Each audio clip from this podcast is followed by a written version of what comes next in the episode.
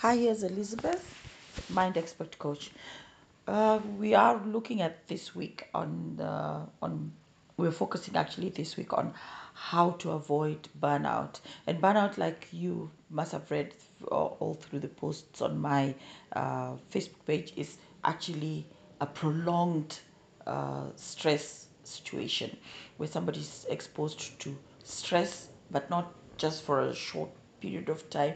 It is prolonged, and this stress is not the the positive stress that we have when we have uh, targets to meet, deadlines to meet. This is stress that is terribly uncomfortable, that leaves the whole body and the whole system cramped up simply because they are trying to cope with this situation. So, when we're looking at prolonged stress, you are most likely not in a position or in a space where you like to be. You don't like the job which you're doing.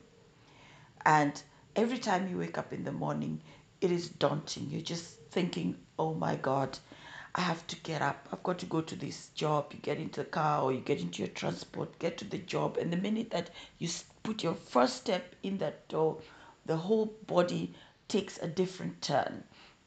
It is already cramped up when you woke up in the morning with the idea, I have to go to work. And now you get into work, you find yourself terribly stiff you touch on your shoulders the muscles are terribly stiff and your mind is on on you know on a on a indefinite stress modus trying to cope most likely you're trying to cope with a boss that is choleric i don't know or you are actually in a job that you are not really happy with so whatever that you are doing there you're finding yourself asking yourself all the time why am i here is it just for the job? Is it just for the money?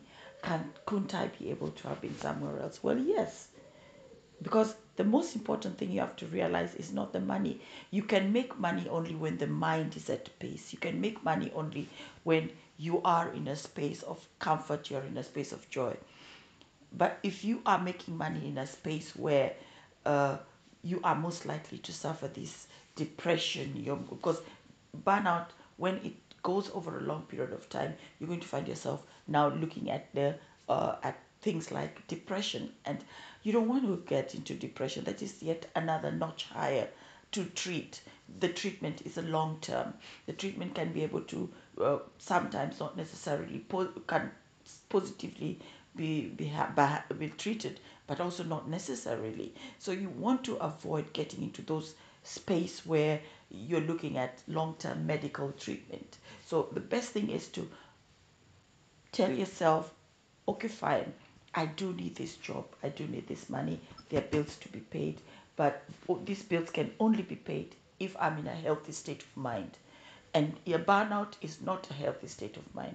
So what you need to do is to look at what, whether you should actually pursue your passion, be it look for the job that you really are uh, predestinated for, a job that you really love to do, or pursue your passion by getting yourself into a business that uh, you wanted to start all your life, your dream business, uh, something that you're passionate about. Because the idea of getting to do something that you're passionate about is that it is something that you can do with your eyes closed.